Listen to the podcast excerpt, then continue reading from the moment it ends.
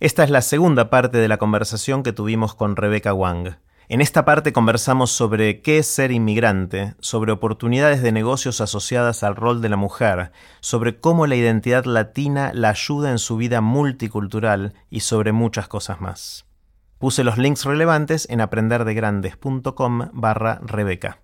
Habiendo vivido en, Argentina desde los 6 hasta los 18. Hasta los 18. Estuviste 12 años en Argentina, hiciste tu primaria y tu secundaria en, Buenos Aires.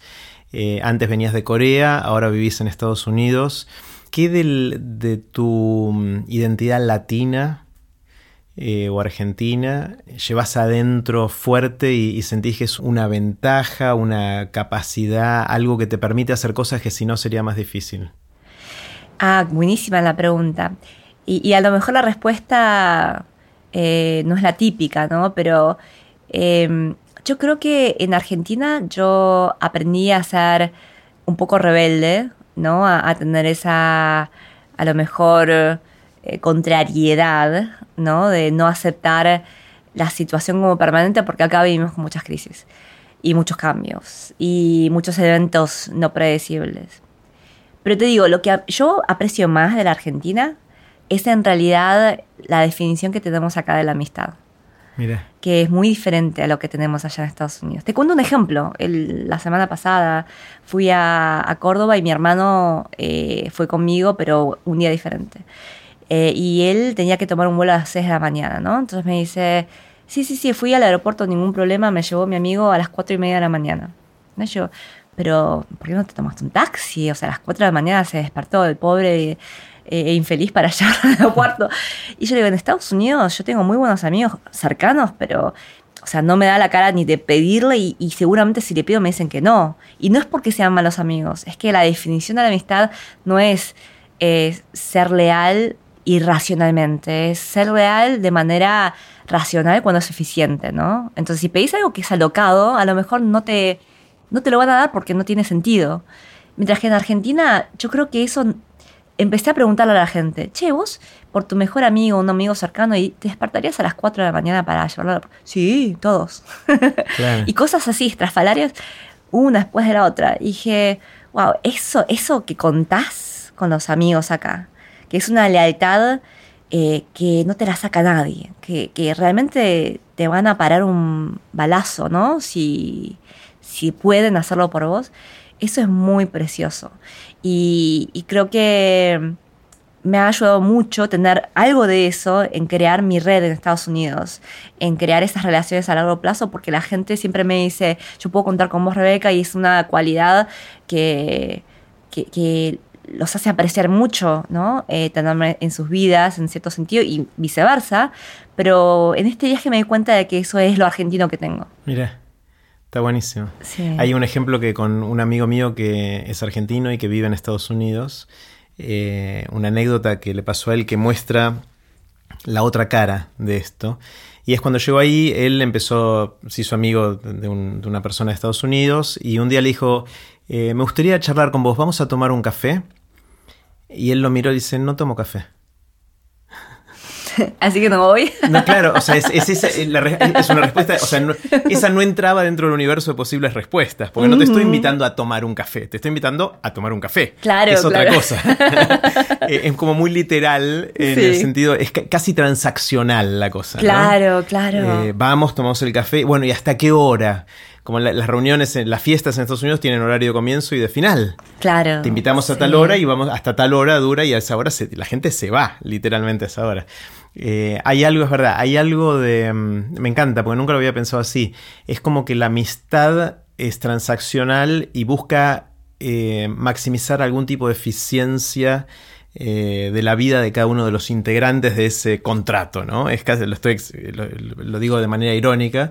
Y, y, lo nuestro es más como pasional, es como una cosa de lo voy a hacer, no me importa si, si, es lo corre si es, si es lo más eficiente, si es lo más eh, la mejor manera de hacer las cosas. Lo hago porque sí. Porque soy tu amigo, tu amiga. Y, eso de tirarte la pileta porque te lo dice un amigo y, a lo mejor vos sabes que está mal ese amigo, igual te tiras porque es la lealtad, ¿no? Em, en realidad eso eh, tiene muchos paralelos con el mundo de los emprendedores, ¿no? Cuando tenés una idea loca y tenés un par de amigos, en general hay muchas veces en las que vos tenés que tomar decisiones que decís, ah, yo pienso diferente, pero acá estamos en el mismo barco y te vamos a apoyar porque vos sos CEO ahora y, tenemos que estar juntos en este proceso. Eh, y, creo que en ciertos sentidos, o sea, por eso el argentino puede ser que eh, sea buen emprendedor, ¿no? Porque existe esa cultura de eh, acá vamos todos juntos, remamos, si estamos en el mismo equipo, ¿no? Si estamos en la misma familia, si somos mejores amigos de la infancia, conmigo contás. Sí, por otro lado puede llevar a... O sea, se me ocurre que puede aumentar el riesgo de como, como sociedad del emprendedorismo.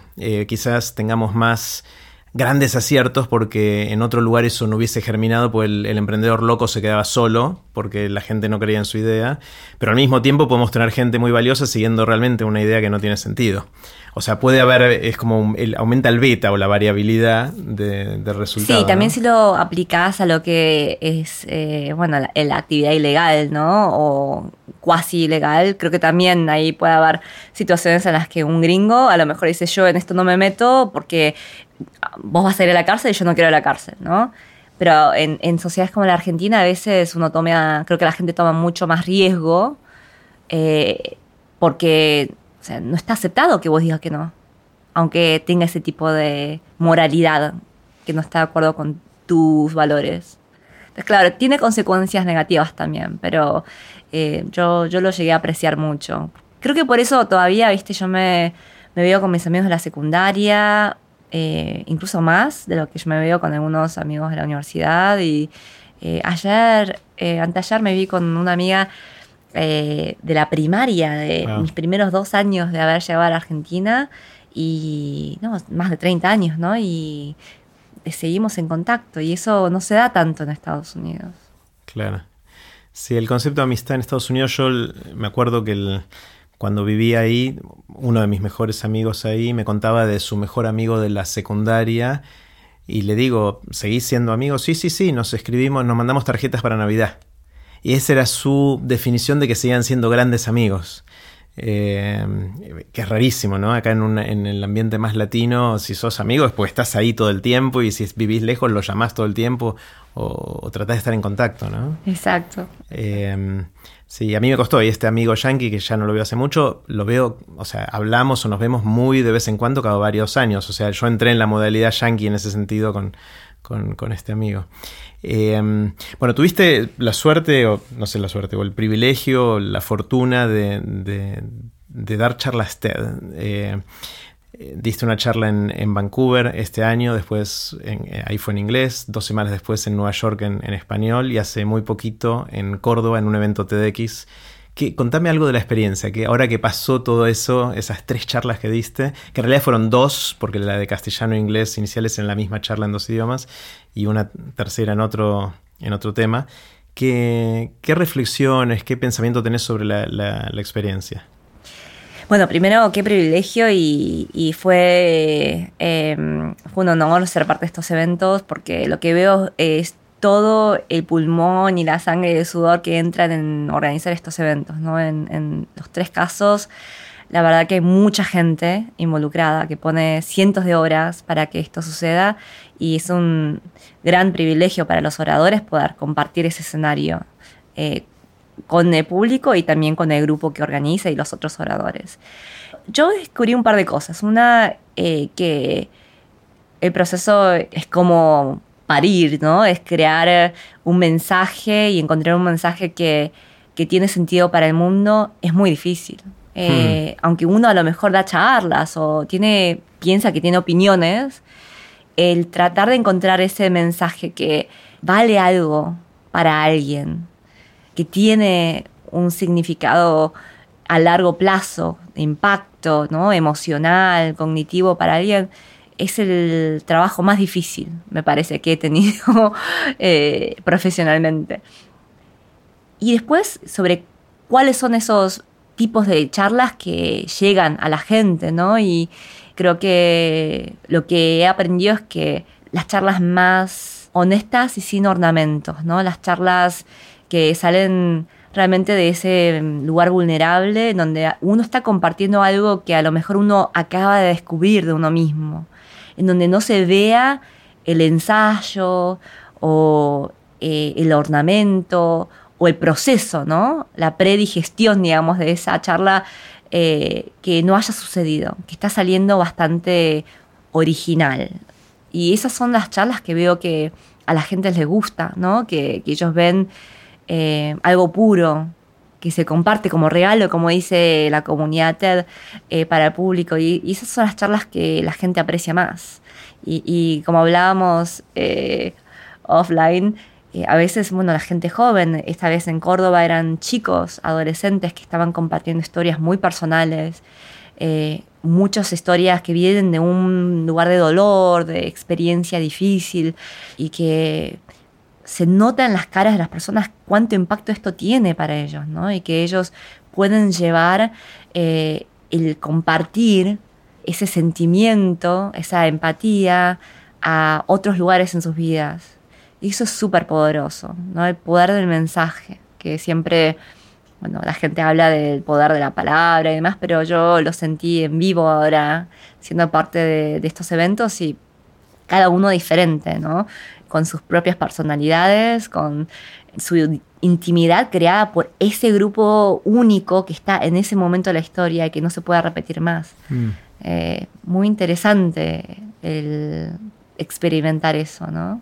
Está buenísimo. Si tuvieras que, en pocas palabras, resumir la idea de cada una de las dos charlas, la primera que diste en castellano en inglés y la segunda que diste ahora en, Córdoba, eh, ¿te animarías a resumirlas en, pocas palabras? Sí, esa fue la parte más difícil, ¿no?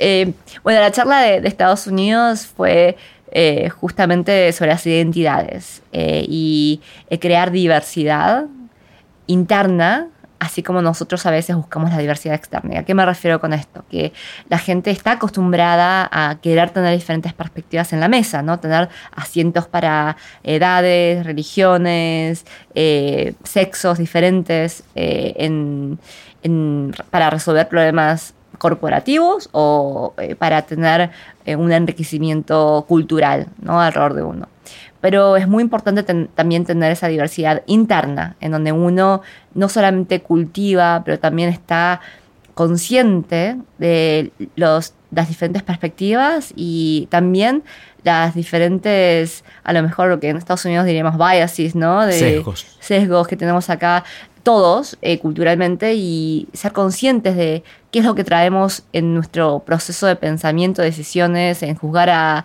las situaciones, a la gente, eh, para que podamos usar las mejores partes de nuestras diferentes identidades para crear adaptabilidad, eh, flexibilidad, resistencia, ingenio en, la vida en general. Y eh, antes que digas la segunda, em, perdón que te interrumpa, quiero decirte dos conceptos que a mí me quedaron muy fuertes de, tu charla en, Vancouver y en Nueva York. Eh, el primero es esta idea de que em, cuando uno es diverso internamente y que te pasaba a vos, eh, algunas veces puede ser la única cosa que tienen en común entre grupos que están en conflicto. Em, eso, me pareció muy potente como, idea en un mundo en el cual cada vez pareciera que tenemos más grupos que están en conflicto. Por lo menos esa es la sensación. Eh, y el otro concepto que, conversamos mucho en la preparación de tu charla, me parece que no quedó la frase en la charla finalmente, pero a mí me quedó tan grabado que para mí está en la charla igual y la, escucho ahí en la charla, es esta idea de que mm, eh, si, uno, si uno quiere encontrar su voz, su singularidad, si quiere destacarse de alguna manera, es muy difícil ser el corredor de 100 metros llanos más rápido del mundo. Es muy difícil ser el mecánico de autos mejor del mundo, pero si uno es mecánico de autos y también corre, quizás sea el único que puede hacer esas dos cosas eh, de una manera destacada y que a mí lo que me quedó como concepto y lo, apliqué mucho después de eso a, pensarme y a pensar a la gente cercana o ayudar a tener conversaciones, es cómo uno puede encontrar su voz y su singularidad y su contribución en la, en la frontera, en la intersección de sus diferentes identidades. Me parece que es un concepto repotente porque los modelos más mediáticos que tenemos es, no sé, Rafael Nadal o Messi, o no sé, o el mejor cantante de no sé qué, Que está bien, algunos lo serán, pero por definición van a ser muy poquitos los mejores en esas cosas. Sin embargo, tenemos mucha oportunidad de encontrar eh, esa voz y esa forma de aportar de una manera singular y única en esas intersecciones que todos tenemos, sobre todo si cultivamos esa diversidad interna. Eh, a mí me, ese concepto en nuestras conversaciones previas me, me quedó dando vueltas mucho en la cabeza.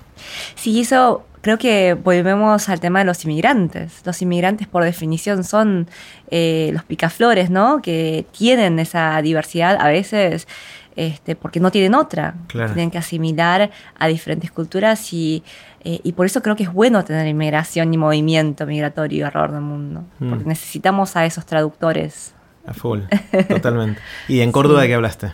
Y en Córdoba hablamos un poco más sobre el cambio eh, macro, ¿no? De las crisis y si eh, tenía una metáfora con un volcán en erupción y mis amigos de Islandia que corrían hacia el volcán cuando estaba en erupción y a mí me parecía muy loco, pero que hoy en día estos cambios eh, a veces muy arrasadores que vemos, tecnológicos o macroeconómicos, sociales, culturales, nos hacen resistir, ignorar o evitar ese cambio. Y, mi mensaje era, no, corramos hacia el volcán, vayamos hacia el, cambio porque es la única forma en la que vamos a tener algún tipo de influencia en ese cambio, ¿no? Y ser protagonistas. ¿Por qué en Islandia corren hacia el volcán? Me, me, intrigó la, metáfora o la analogía. Porque, y esto es real, en el 2011 eh, yo estaba cuando el volcán erupcionó eh, en Islandia y eh, mis amigos estaban subiéndose motos de nieve en helicópteros y aviones y se iban hacia el volcán. Y para ellos es un fenómeno, eh, es un patrón tan reconocible que les parece muy interesante el ir a verlo. Y, es una sociedad que ha vivido en situaciones eh, climáticas y de aislamiento muy extremas. Entonces tienen otro nivel o otro sentido de lo que es adrenalina y los deportes extremos. Entonces te digo, otro ejemplo, ¿no? Cuando eh, empieza a derretirse un poco la capa de hielo en el lago, después del invierno muy fuerte que tienen, un deporte de ellos es eh, ir a eh, esquiar o hacer skating, patinar eh, en esos lagos, para ver a quién le toca caerse al agua que está a menos dos, ¿no? Menos centígrados. Y eso es un deporte, por ejemplo. Pero aparte es peligroso, ¿no? Porque... Sí, sí. O sea, te puedes morir, te puedes congelar. Pero ese sentido de riesgo me parece que es algo que tiene muy asumido. Y yo incluso dije, bueno, si Roma eh, se va al volcán, yo también estoy en Roma, voy a ir al volcán. Y me subí a un avión y fuimos hacia el volcán en erupción. No llegamos hacia el centro porque ya sí estábamos en una situación en la que mm, era muy posible que no regresáramos y terminamos regresando justo antes de llegar al epicentro, ¿no? Pero eh, fue emocionante. Probablemente no fue una buena decisión o racional, pero eh, creo que de alguna manera cuando vivís expuesto a la intemperie, decís, bueno, voy a controlar lo que puedo y voy a ir al centro en vez de tratar de escaparme, porque ellos en esa isla no se pueden escapar del volcán. O sea, si hay lava, hay lava y terminan todos petrificados. O sea que, ¿por qué no? ¿Por qué no disfrutarlo, no? Mientras dure. ¿Por qué no darlo? claro, claro, y ser testigos de eso. Sí. Em, Rebeca, ¿a qué te dedicas ahora? Yo eh, soy inversora, tengo un fondo de inversión que eh, capitaliza, pone dinero en proyectos de emprendimientos tecnológicos. Eh, pero también soy docente, yo enseño en el TEC de Monterrey y en Stanford también. Y, cuando invertís, hay una frase, una frase técnica que es ¿cuál es la hipótesis de inversión? Es decir, ¿qué, tipo de, de inversiones haces o dónde crees que podés generar valor invirtiendo? Eh, la tesis del fondo que tengo en Estados Unidos se basa en invertir en compañías que tienen como público principal a un consumidor o usuario femenino. Porque la mujer, aunque es la consumidora principal en la mayoría de los mercados que conocemos tradicionalmente, eh, los productos no están siendo creados con la perspectiva de la mujer. Entonces hay ahí un un nicho interesante para poder invertir en compañías que sí están cumpliendo con crear soluciones apropiadas para un público femenino. Pero ahora estoy creando un eh, fondo para América Latina y en este caso estamos más enfocados en los sectores que afectan eh, a países latinoamericanos como puede ser agro, puede ser fintech, educación, salud, energía. Eh, y acabo de venir de Córdoba, la verdad y hablar con muchos eh, innovadores acá en Buenos Aires y estoy muy optimista. Creo que hay mucha innovación y mucho talento en Argentina e independientemente de la situación política o institucional, creo que esta nueva generación va a crear cosas muy interesantes. ¿Cómo ves el resto de América Latina? Difícil políticamente, eh, pero yo veo que hay eh, buena inercia en lo que es Chile, Perú, Colombia, México. Eh, Brasil obviamente tiene mucho, pero también ahora tiene muchos desafíos en el mercado global y en la marca internacional que tienen como país, porque hay mucho, mucho miedo de parte de los inversores en Estados Unidos y en Europa sobre qué va a pasar. Entonces ahí van a tener un desafío en ese sentido, que se va a secar un poco la capitalización externa a menos que se vean señales eh, positivas, ¿no? Mencionaste que la invierten en empresas que tienen una perspectiva de la mujer en el diseño de productos, servicios para, mujeres porque históricamente, si entendí bien, muchos de, esos productos y servicios fueron diseñados con otra perspectiva que, no satisfacía las necesidades profundas o reales. Estoy poniendo mis propias palabras, obviamente. Eh, ¿Se te ocurre algún ejemplo de eso? De, alguna cosa que estaba mal diseñada porque las mujeres no vivimos así, no pensamos así, no sentimos así y, se pueda mejorar o se haya mejorado? Sí, eh, hay muchos ejemplos de compañías de software tecnológicas que eh, terminaron siendo usadas por 70-80% de mujeres, como es el caso de TaskRabbit, pero... Eh, ¿De cuál? ¿Cómo se llama? Uh, TaskRabbit, pero que inicialmente pensaron que iban a ser usadas por hombres. Es una plataforma que te permite contratar un plomero, pero eh, no yendo a una agencia, sino al estilo eBay, ¿no? Con una marketplace, con una plataforma. Eh, pero también hay ejemplos de tecnología muy, muy sorprendentes, como puede ser el caso del auto el auto, en todo lo que es testeo, de incluso lo que es la seguridad de coche, eh, había sido eh, eh, testeado con los maniquíes que tenían una conformación de densidad de masa de un típico hombre. Sí, hasta 2006, o sea, hasta hace un poco más de 10 años. La verdad que los cinturones de seguridad y no se sabía si eran las mejores dimensiones para las mujeres y especialmente para mujeres embarazadas que tienen obviamente otra conformación. Eso es increíble, ¿no? En más de 60 o más años de tener una industria automotriz fuerte, masiva en Estados Unidos y en el mundo, que estábamos usando un producto que ni siquiera sabíamos si cuadraba las necesidades de por lo menos la mitad de la población. Y si vos pensás que en realidad para la compra de autos influye mucho la mujer en la decisión final, eh, a veces, en muchos casos, es la principal eh, que decide al final qué auto compra la familia. A lo mejor el, ¿viste? el Tesla o eh, el Porsche o la Ferrari de fin de semana puede ser que un público masculino decida más, pero lo que es el auto de la familia, ¿no? es la mujer en la familia que influencia esa decisión. Y aún así no sabíamos si estaban diseñadas para ser seguras para la mujer. Y ahora los autos tienen, están mejor diseñados, están diseñados ya con la visión de que el usuario puede tener un cuerpo distinto al que... Ahora sí, y, ahora también por razones de mercado, eh, por ejemplo, los, las compañías de Estados Unidos vieron que los autos japoneses se vendían muy bien, como Toyota en Estados Unidos, y se preguntaron por qué. Y empezaron a ver que eran las mujeres porque tenían un tamaño mucho más afín a lo que ellas se sentían que era cómodo y confortable para ellos manejar, mientras que un Ford o un GM no los tenía. Claro, que ahí era, buscaban las cosas grandes, Claro, claro, claro. Eh, y hay muchos ejemplos. Todo lo que es dispositivos médicos, especialmente lo que es prótesis o componentes para cirugías, eh, todo optimizado para un público masculino por mucho tiempo.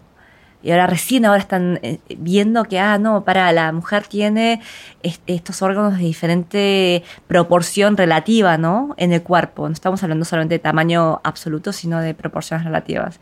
No, es, hay muchos ejemplos que hasta te, te dan bronca. Claro, sí, sí, sí, sí. Rebeca, quiero hacerte un montón de preguntas cortitas. Así terminó la segunda parte de la conversación con Rebeca Wang. No se pierdan la próxima parte, que estuvo buenísima.